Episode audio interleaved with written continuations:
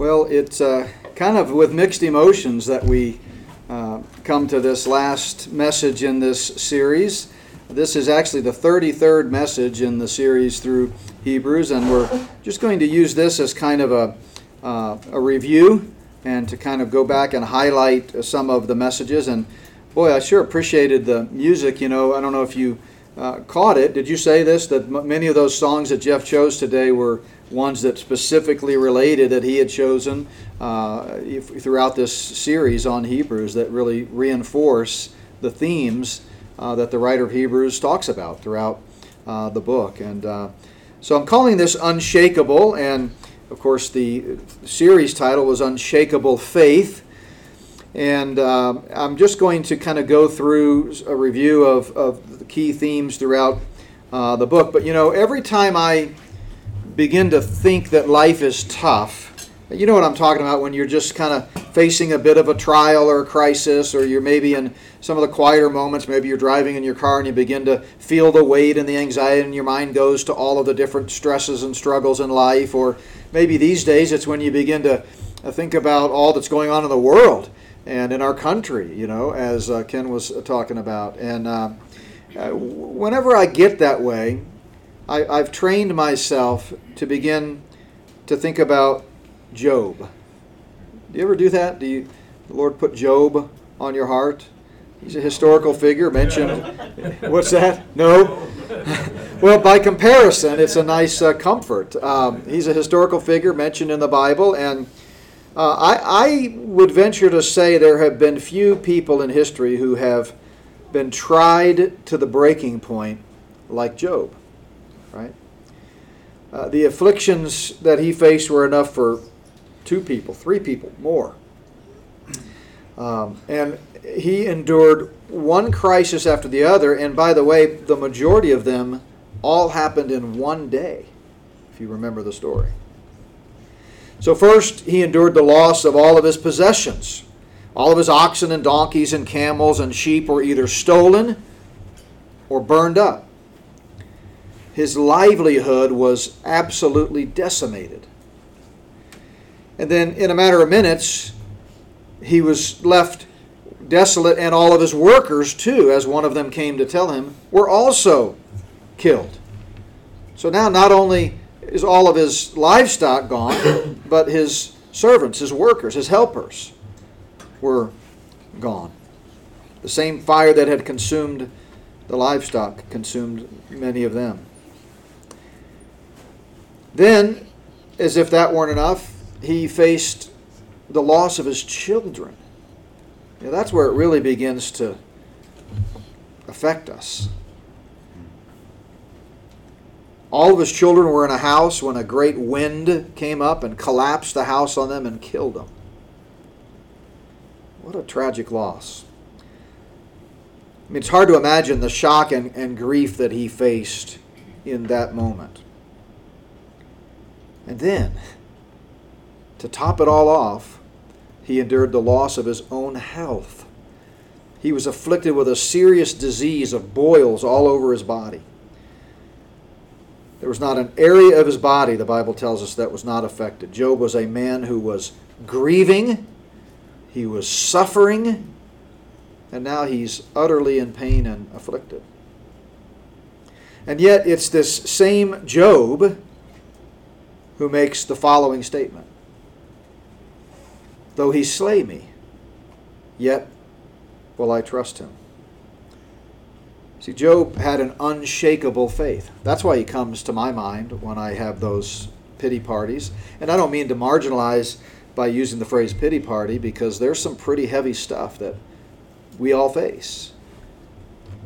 Maybe you can relate to one or more of the things that Job faced. You know, a lot of people, because of this tyrannical lockdown, lost their entire business some cases, the built businesses they built up for years, gone. Maybe you face the loss of a child or close relative. So, but when I face difficult times, my mind goes to Job, who said, Though he slay me, yet will I trust him. Job didn't understand everything God was doing, but he confessed, Yet will I trust him. He was hurting and suffering. But he declared, Yet will I trust him. Job was unsure of what the future held for him. But he exclaimed, Yet will I trust him. He was devastated physically, financially, and relationally. But he shouted, Yet will I trust him. And if you know the story, his friends turned on him and even lied about him. But he cried, Yet will I trust him. He had the kind of faith that the audience of the, the original recipients of this book of Hebrews that we've been studying needed. It was an unshakable faith. They needed to trust God in, in trying times. You, you remember well, we've talked about it for a year now. Um, we started this series, by the way, a year ago. And we talked about how these believers in the first century were being persecuted, tormented. Uh, they were suffering under the reign of Nero, the tyrannical Roman leader. He was burning Christians at the stake. He was hauling off family members. He was destroying their homes. And so the writer comes along and encourages them to have an unshakable faith because, due to the incredible persecution they were facing, many of these first century Jewish Christians were considering throwing in the towel, giving up, walking away from Christianity and the church, and instead kind of going back to the old system of Judaism, which at the time was still uh, basically bought and paid for by the Roman government. So, in this message this morning. I'm calling it Highlights from Hebrews. Um, I mean, I'm going to blow through the main points from each message in the series. Now, that may sound ambitious, it probably is, but I'm going to uh, talk faster than the winds that blow across eastern Colorado. I'm going to reach like 70 to 80 miles an hour with gusts up to maybe 100. So you're going to have to listen closely, but don't worry about taking notes. You won't be able to. Uh, there's no way I'm going to be able to review each main point from each message uh, if, in a manner that will allow you to take notes. But all of these are recorded. You can always go to our church website or the Not by Works website and uh, go back and watch them uh, more slowly. Uh, I just want you to kind of let the message of Hebrews. It was really fascinating for me to kind of go back and uh, review this because it, you know, when you do it once a week over a period of a year with some breaks in between, we took a break for a Christmas series, we've had a break for some different special events. It, it's hard to really appreciate the continuity of the book. But when you do it all at once, it, you can really see the author making the case. And it's just, I, I know that one or more of these messages, these main principles from the different sections of Hebrews will resonate with you and it'll probably be in a different way than someone else. Uh, so let's just kind of dive in. The first, we started a year ago with a look from the first chapter of Hebrews at who is Jesus. The writer begins the letter by reminding his readers right out of the chute that Jesus is far better than anything and everything Judaism has to offer. He's the central uh, purpose of Christianity. He's the, the supreme expression the superior example, the sufficient executor of God's grace. Remember, he starts out right at the beginning God, who at various times and in various ways spoke in time past to the fathers by the prophets, has in these last days, the church age, spoken to us by his Son, whom he appointed heir of all things, through whom also he made the worlds, who being the brightness of his glory and the express image of his person, and upholding all things by the word of his power, when he had by himself purged our sins, sat down at the right hand of the majesty on high. You know, as we were singing these songs, I couldn't help but think what it must have been like for those first century Jews uh, when Christ came on the scene and, and, and for centuries before that to, to bear the weight of their sins. Um, we know that the sacrificial system that they used was just a shadow of the ultimate sacrifice. In fact, we're going to talk about that. We talked about it in one of the messages. We know that, but still, in their system, it was the means in which they unloaded the burden. And can you imagine having to walk around bearing the burden of your sins until the next time you could see the priest or go through one of the sacrificial, you know, system? Uh, and yet today we don't have that. And that's one of the things that the writer is going to come back to again and again is that Christ is our high priest forever.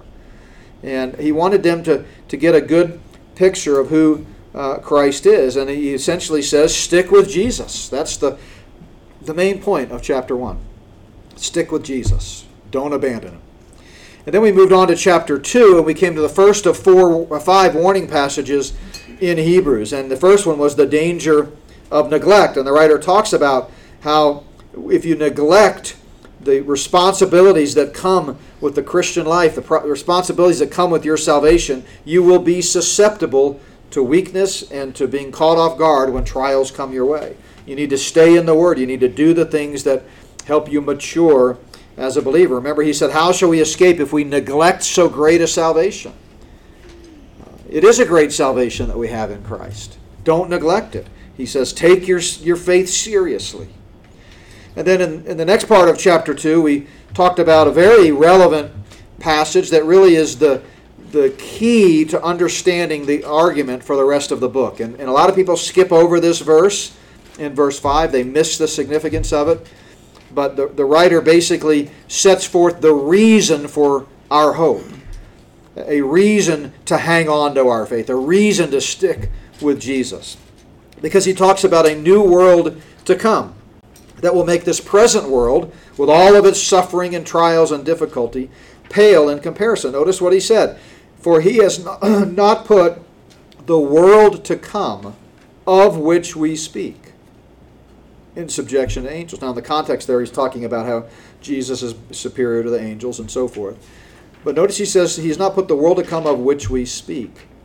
What he's talking about is looking beyond their difficult circumstances to the future kingdom. And we talked about how he, in this passage, talks about a new world horizon that's always out there giving us hope as we march towards it.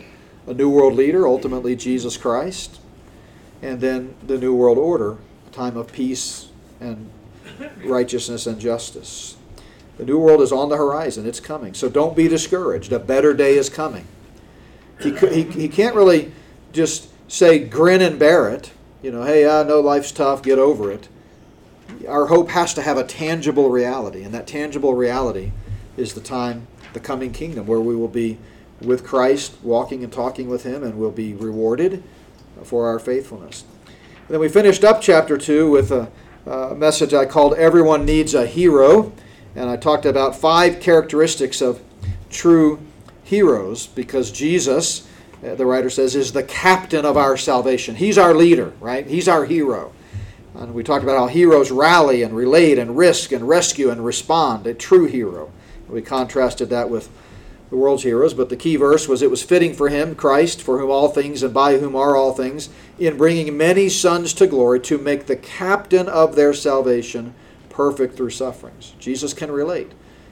He, he, he can relate. So let Jesus be your hero, we said. Then we got to chapter 3, and we, we talked about faithfulness. Be faithful.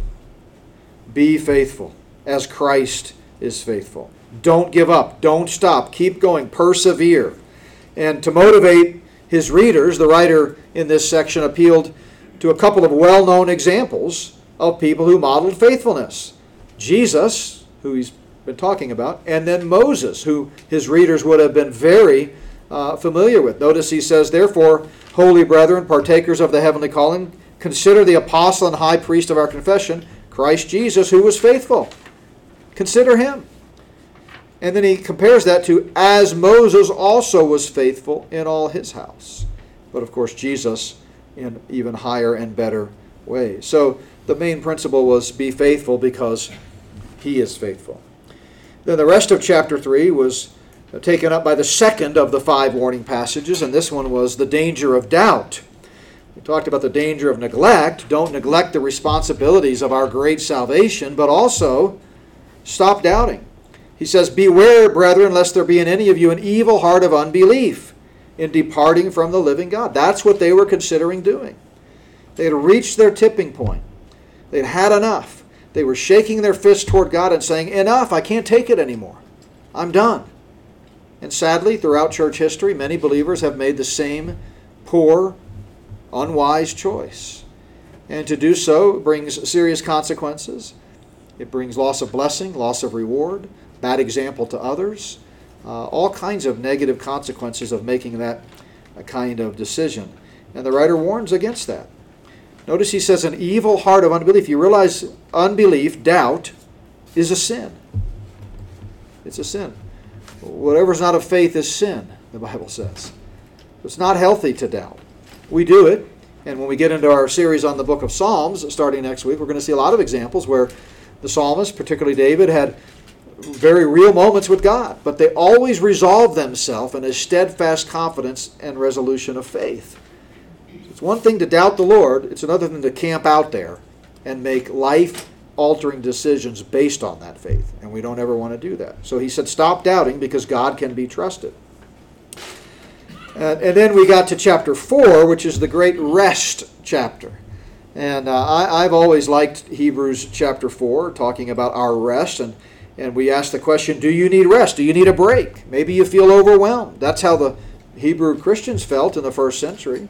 Uh, and, and they needed to be reminded that there still remains a rest for them. And we can experience that rest even right now in the midst of the storm. He said, Therefore, since a promise remains of entering his rest, let us fear lest any of you seem to have come short of it. Sometimes the very thing we need the most is the very thing that we skip over or run from. And uh, so we, we closed out that message by looking at the famous words of David in Psalm 37 Rest in the Lord and wait patiently for him. Do not fret because of him who prospers in his way, because of the man who brings wicked schemes to pass. And then a very well known section of uh, chapter 4 was our next focus, and I called it Have You Seen Your uh, Priest Lately? Um, and in Hebrews 4, the writer reminds us there's an open door for us in heaven. And he's using an analogy here that his readers would have been very familiar with because they understood the earthly priesthood. But he's saying, hey, that system's old and obsolete. You've still got a priest, though. And he's in heaven. There's an open door there waiting for you. The key verse was, We do not have a pre- high priest who cannot sympathize with our weaknesses, but we have one who is in all points tempted as we are, yet without sin. Therefore, let us come boldly to the throne of grace that we may f- obtain mercy and find grace to help in time of need. So there's this open door. And instead of, you know, worrying about what may be coming down the pike or fixating on all of the difficulties and trials around us, instead of all of the unknowns, you know, that's what ultimately fear comes down to is fear of the unknown. I mean, if, if you knew uh, there, there, with absolute certainty there was no boogeyman in the closet, you wouldn't be afraid of him, right? Uh, but it's because we don't know that we end up fearing. And Jesus says, You do know. I'm here. The door is open. Come see me. I'm your advocate. And so we ask that question Have you seen your priest lately? And then we got to chapter 5. I called this one good in good hands. They needed to hear, and we need to hear, that God was with them. That this Jesus he was appealing to, that had saved them from the penalty of sin when they placed their faith in him, uh, was equal to the task, right? And so he said, Every high priest taken from among men is appointed for men in things pertaining to God, that he may offer both gifts and sacrifices for sins. He can have compassion on those who are ignorant and going astray, since he himself is also subject to weaknesses. We talked about how the, the, when we are trusting in God, we're trusting in someone who's been there. And uh, he, we're in good hands. And then we closed out by looking at Jesus' own words in John 10 when he said, I give them eternal life, they shall never perish. And notice he said, Neither shall anyone snatch them out of my hand. And as if that weren't enough, he went on to say, My Father who's given them to me is greater than all, and no one is able to snatch them out of my Father's hand. And it's comforting to know we're in good hands. And then uh, we had some fun with, with this one. Do you know your ABCs?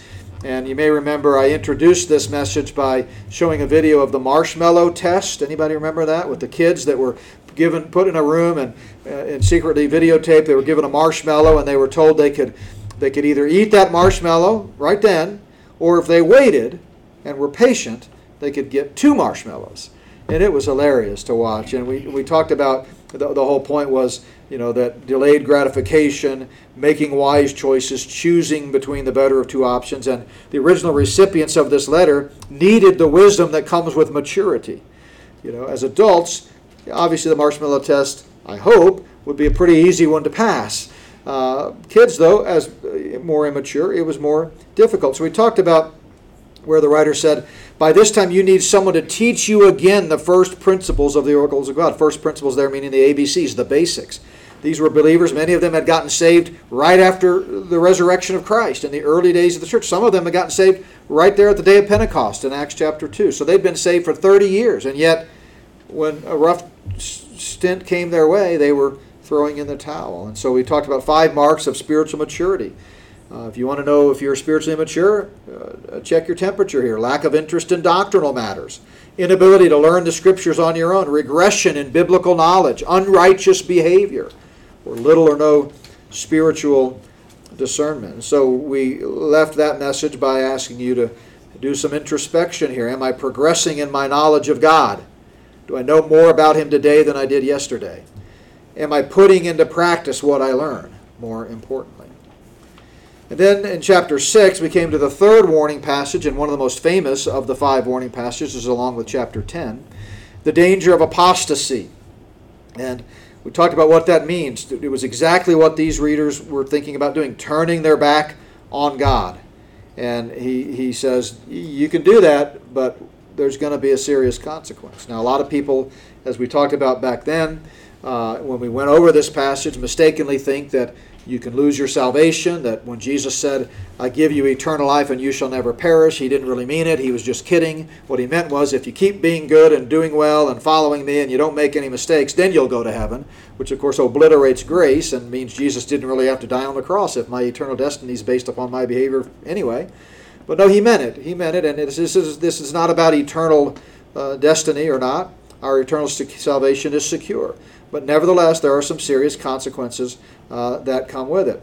And so he first of all describes them unquestionably. We went through this in detail. Unquestionably, believers here enlightened. They've tasted the heavenly gift. They've gift. They've become partakers of the Holy Spirit, something that only believers can say. And they've tasted the good word of God. But yet, if they fall away, he says it's impossible to renew them again to repentance. In other words, there's a point past which you're not going to be able to logically and in a compelling way argue someone back into the fold.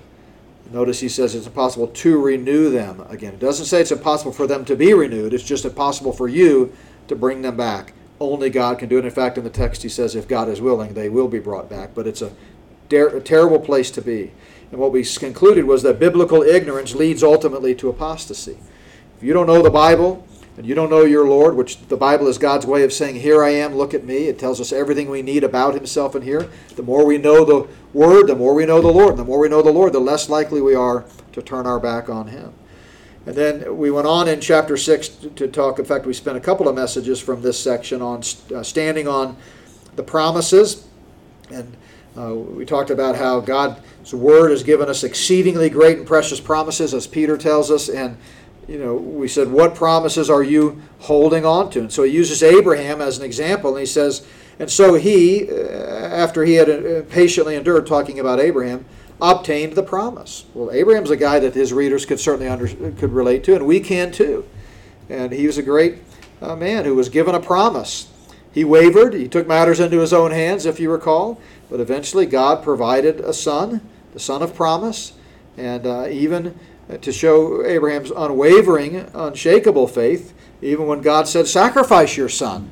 Abraham said, Okay, I trust you enough. I don't know what you're doing here, but I'm going to do what you tell me, and I'm still going to believe your promises. And so he said, Hang on and hold firm. You can count on God's uh, promises. But then we went back, and as I was kind of going through this, I decided to go back and zero in on two verses at the end of that section, even though we'd kind of already covered them.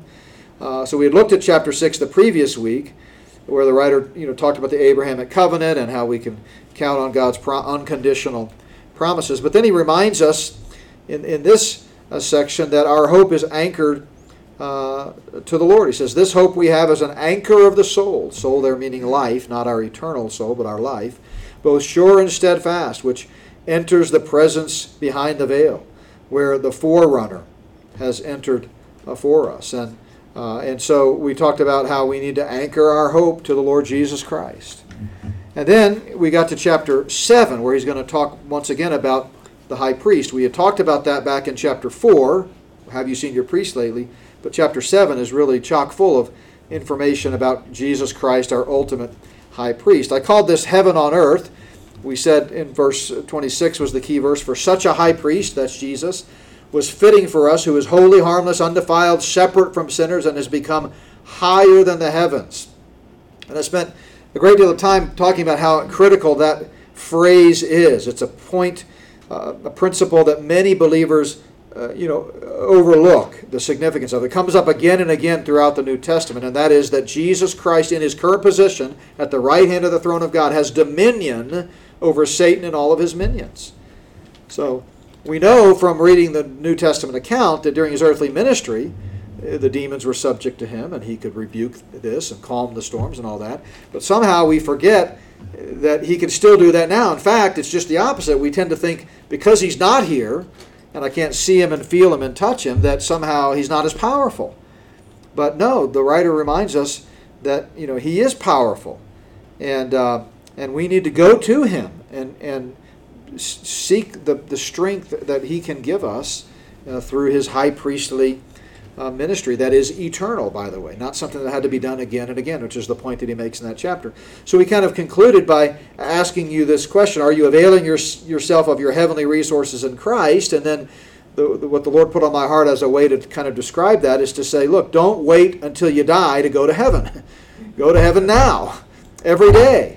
Set your mind on things above, right?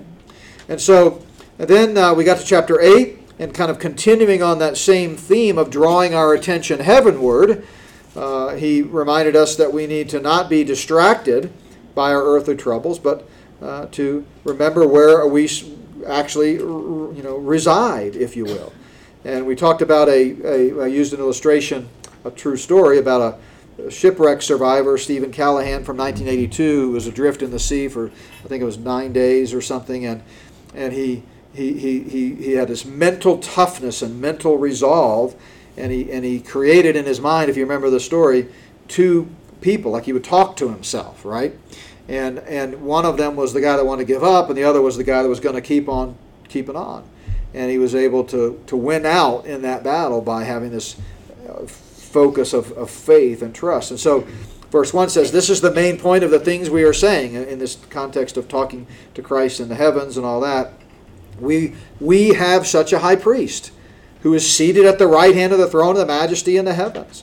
And we need to adore our superior priest. We need to access that superior place. We need to appreciate this program in this present age where we have unmitigated access because the veil has been rent in two and we can approach the Holy of Holies. And then we need to anticipate the superior promise. And then in chapter 9, we talked about and the writer really begins to drive the point home that this old system that you're thinking about going back to was really just a shadow, and now you've experienced the reality. So, why would you want to go back to the shadow? And I used uh, Plato's allegory of the cave as an illustration. Uh, it was presented in his work Republic. And he has Socrates describe a group of people who lived chained to a wall in a cave all their lives, facing a blank wall. And they watched shadows that were projected on the wall from objects passing in front of a fire between them or eh, behind them and, and they began to give names to the shadows. And their reality the shadows were the reality. The shadows were the real deal. But the writer of hebrews says what you saw before what you experienced uh, in the judaistic system was a shadow it was a, a copy it was symbolic he uses these words he uses the word shadow and chapter 8, verse 5. He uses uh, it also in chapter 9, where they're called copies and symbolic. And he, and he says, but Christ. That's the key. Christ is the reality. These other things were the shadows. Why would you want to go back to the shadows? So we challenged uh, at the end to say, in Christ we've been set free, so it's time to walk out of the cave and, and see the real world and live in, in real life with Christ our Savior. Then we focused on the blood of Christ, the beautiful passage at the end of chapter 9 I think this was the message where uh, the Ayers family, if I recall, brought a lamb from the farm a newborn baby lamb. They call them babies. You call them kids, don't you? Lambs, lambs, yeah. Lambs. Goat kids. A goat is a kid. Oh, we don't want to confuse the sheeps and the goats. No, no. That's for sure. That is not good. Uh, so yeah, this little baby lamb, and uh, and it was just, and you you had some great comments, I think, about how you know the you know this shedding of the blood of this lamb would have been significant. This was not. I mean, it, it showed just the power of sin and the need for redemption. And so we talked about how the writer says, without the shedding of blood, there is no forgiveness. And uh, we gave a, a clear presentation of the gospel and said, Are you washed in the blood? Have you received Christ's payment on your behalf when he shed his blood once for all for the sins of mankind? And that's the only way to find forgiveness. You can't earn it, you can't work for it, can't buy it. You got to get it by faith, trusting in the one who paid the penalty on your behalf. And we spent two weeks in chapter 10 on boldness.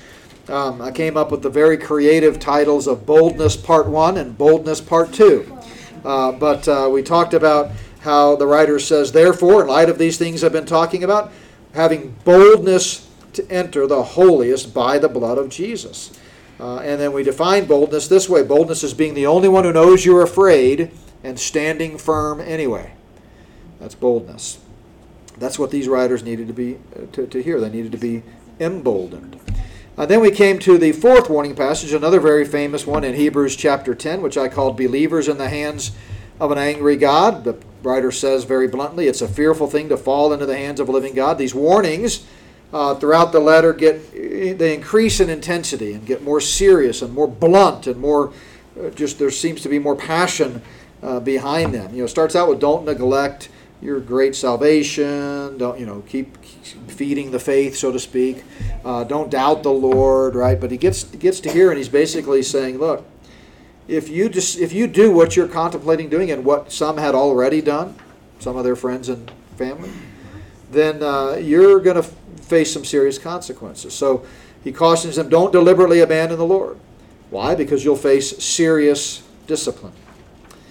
And then we talked uh, for two weeks about chapter 11, the famous Hall of Faith chapter. We called this unwavering faith, and we asked the question, How strong is your faith? After laying out the case for 10 chapters, the writer then uses a just an onslaught of one example after the other of men and women of God who had incredible faith in the, in the face of dire uh, circumstances. And that's really the question that was before his readers, and that's the question that's before us. I have no doubt as I survey the landscape and, and go down this rabbit hole of all that's going on in the world from Satan's perspective and how he's coming against everything that this country stands for and, and the Bible stands for, that there are going to be many Christians who abandon the faith. We know that from history. For 2,000 years, the, the highways of Christianity are littered with shipwrecked faith of believers. Doesn't mean they're in hell, it just means they gave up. And I'm quite confident with what I see coming that that's going to be the case uh, again. And we need each other. We need to encourage each other to hang on to the faith. Uh, we need to, to stand firm. And, uh, and so we need to have this unwavering faith. He defines faith at the first verse here. Faith is the substance of things hoped for, the evidence of things not seen. And so we asked, How strong is your faith? And one of the two messages there, I talked about a description of faith, which is it believes in God's promises about the future, it be, beholds the invisible spiritual realities of life. That's a lot of what the writer had been saying earlier in the, in the letter, is about setting our focus on heaven. It brings forth a good testimony. Nothing more beautiful than a person with an unwavering faith. You just you, you come across them and they're inspiring. Uh, it bears in mind God's promises and it behaves in a way that pleases God. Then we got to verses 1 and 2 of chapter 12, which at the time I commented that just about every message up to that point, I had made at least a passing reference to these two verses. Uh, uh, arguably two of the most well known verses, not only in Hebrews, but in all of the Bible. I called this The Race is On. The passage reads like this Therefore, we also, since we are surrounded by so great a cloud of witnesses that he had just described in chapter 11, let us lay aside every weight and the sin which so easily ensnares us, and let us run with endurance the race that is set before us. Looking unto Jesus, the author and finisher of our faith, like we sung about this morning, who for the joy that was set before him endured the cross, despising the shame, and has sat down at the right hand of the throne of God. And we talked about how that word race is the word agon in, in, in Greek, from which we get the English word agony, and he's not talking here about a casual jog through the park. That this the light, the race of life is tough, and uh, we said don't quit till you're through. Learn from the saints, the ones he talked about in chapter one. Lay aside the sins, lean into the suffering. We talked a lot about that. That was heavy, um, for me anyway. I mean, what, what you need to understand, and I'm sure you do, is that as I'm preparing these messages, I'm, I'm basically studying the Word and, and doing my best to apply it to my life. And some of these messages actually impact me more than it probably does anybody else. Uh, so, you know, I'm, I'm, I really am, I know you hear this all the time, people say, you know, I really am preaching to myself, right? You know, so, there was a cartoon I saw one time of a preacher standing in a pulpit and his head is down and he's sleeping and it has Z's over it. And the caption said, his mistake was when he said, "Everything I'm preaching to you, I'm preaching to me." So you know, I hope I, hope I don't put myself to sleep. Uh, but seriously, this message really, especially the part about leaning into the suffering, really spoke to me and and, and encouraged me. And then we spent uh, two weeks on tests and trials, and this was really uh, educational, I think, really informative to understand the, the way God uses trials and we, we talked about how the writer quotes the Old Testament here do not despise the chastening of the Lord, nor be discouraged when you're rebuked by him, for whom the Lord loves.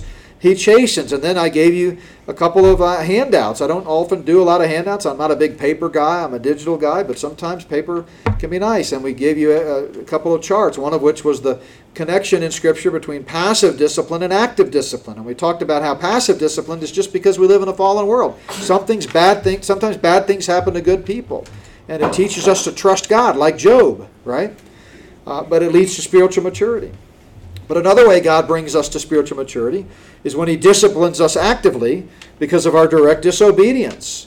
And uh, when we live according to the flesh and not after the Spirit, when we walk our own way, God's going to discipline us. And it flows not from His judgment, but from His unconditional love for us.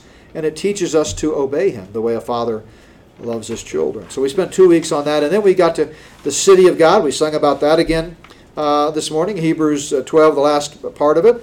Uh, he said, You have not come to the mountain that may, t- may be touched. He contrasts that with the Mount of Zion. So these two cities, which one are you wanting to go to? And he reminded them of something they forgot. You know, sometimes, you know, through nostalgia, we tend to think things were better than they were. And we, when we really stop and think about it, and someone uh, points out, you know, that maybe we're seeing through rose-colored glasses, we think we remember, you know, it wasn't all that great after all. So he reminds them that that Judaistic system you're going to, that's a distant God. That's a God that you are afraid to even go near. Do you really want to go back to that? Right now, you can march right into his throne room in heaven boldly and lay your requests down. And uh, we talked about walking by faith and not by sight. And then we got to the final uh, warning passage, the danger of indifference, um, uh, and it's the most serious of all. It addressed those believers who, in spite of knowing all the truths that the writer had been presenting in this letter so far, in spite of all the other warnings, still cocks his or her head and says, Who cares? I'm going to ba- abandon the faith anyway. And we talked about how the first century Jewish Christians knew the seriousness of apostasy. They knew how terrible it would be to abandon their brothers and sisters in their church. They knew that departing from the Lord, the same Lord that saved them, would bring negative consequences, and yet they were considering doing it anyway. And he says, See that you do not refuse him who speaks. Puts it bluntly fear God. Fear God. And then uh, more recently, we talked about faith on display. And uh, just for the sake of time, we'll um, skip through the verses here. But uh, we talked about how our faith, when we have it, he gives some practical examples at the end of the book, the end of the letter here, what it looks like. It's going to come across as charity and hospitality, helping others. Remember, uh, he talks about you know entertaining strangers because they might even be an angel and you didn't know it. Empathy and dependency and purity and security. And then we talked about the value of the local church. This was another one that was uh, you know pretty uh, meaningful. Is the church uh, just a tradition or is it a ritual? Uh, is, it, is it something that actually has meaning? Is it a real body where you can uh, enjoy walking through whatever times together with a family? And uh, we, we, we talked about how we need to recognize and appreciate the value of the local church. Then we saw how the writer prayed for his readers in verses 18 and 19 of the last chapter, and we went to the sample prayer that the Lord gave and gave some elements of effective prayer. And, uh, and it, was, it was interesting how uh, the writer didn't just give all this exhortation and advice and encouragement, but he actually took the time to pray uh, for his readers, and that was encouraging. And then one of the ones that probably had the, the greatest impact on me personally as I studied it, I never would have picked that. If you'd have told me in advance which passage you think is really going to resonate with you, I wouldn't have picked verses you know 20 and 21. But we talked about how the writer closes out with this interesting uh, statement. Now may the God of peace be with you. It's his benediction, which was just a couple of weeks ago, I think. And and it, and I call this the power of his presence because you would think, given all they were going through, he would reference the God of power, the God of authority, the God who can throw off the enemy, but he's the God of peace. Because what they needed more than anything else, really, at its core, was peace. And that's what we need right now with what we're facing in, in this world. And so uh, I just challenged us all to embrace his presence and let God be God. Then, of course, last week we uh, looked at the last uh, four verses of this letter and we called it uh, a crisis survival kit, and where the writer closes out by making at least a passing reference to several key things that he had touched on throughout the, the letter. Um, remember, we talked about how the letter was really relatively short. It seems long in our Bible because it's got 13 chapters, but you can read the whole book of Hebrews in about 17 to 20 minutes. So it's not that it was not that long of a letter. But anyway, in that closing uh, part, he talks about how we have hope, we have joy, we have each other, we have the clear teaching of Scripture, which provides a, a warning to, to let us know how we should respond. But above all, we have grace, and the, the letter ends with these words: "Grace be with you all." Amen. So it starts with grace, Jesus, the superior example, and uh, so forth of grace and it comes full circle with grace. So, with that, we'll, we'll kind of put a period on the end of our Hebrews study, uh, and we will leave you with the, the title of the series, which was Trust God in Trying Times. And hopefully, somewhere along this rich letter that uh, you know, done a deep dive in the last year, you picked up on some principles that really resonated with you. But when it's all said and done, that's what we're talking about trusting God. Trusting God, walking by faith and not by sight. Let's pray. Father, thank you for just uh, laying it on my heart to, to start with Hebrews here as we uh, as we went through this series over the last year. And uh, thank you for just the power. You, all of Scripture is profitable. We know that. But Lord, it just seems like each passage in this letter jumps off the page and reminds us of what a good God we serve. And uh, we do pray for that you would strengthen our faith, help us to keep our eyes fixed on you. And we thank you for your Son and our Savior who died in our place on the cross and is the author and finisher of our faith. And uh, Lord, we pray if there's anyone listening to this uh, message or in the auditorium today that doesn't know you, that in simple childlike faith they would place their trust in Jesus, your Son, who died and rose again for their sins and by trusting in Him, receive the free gift of eternal life. And it's in His precious name that we pray. Amen.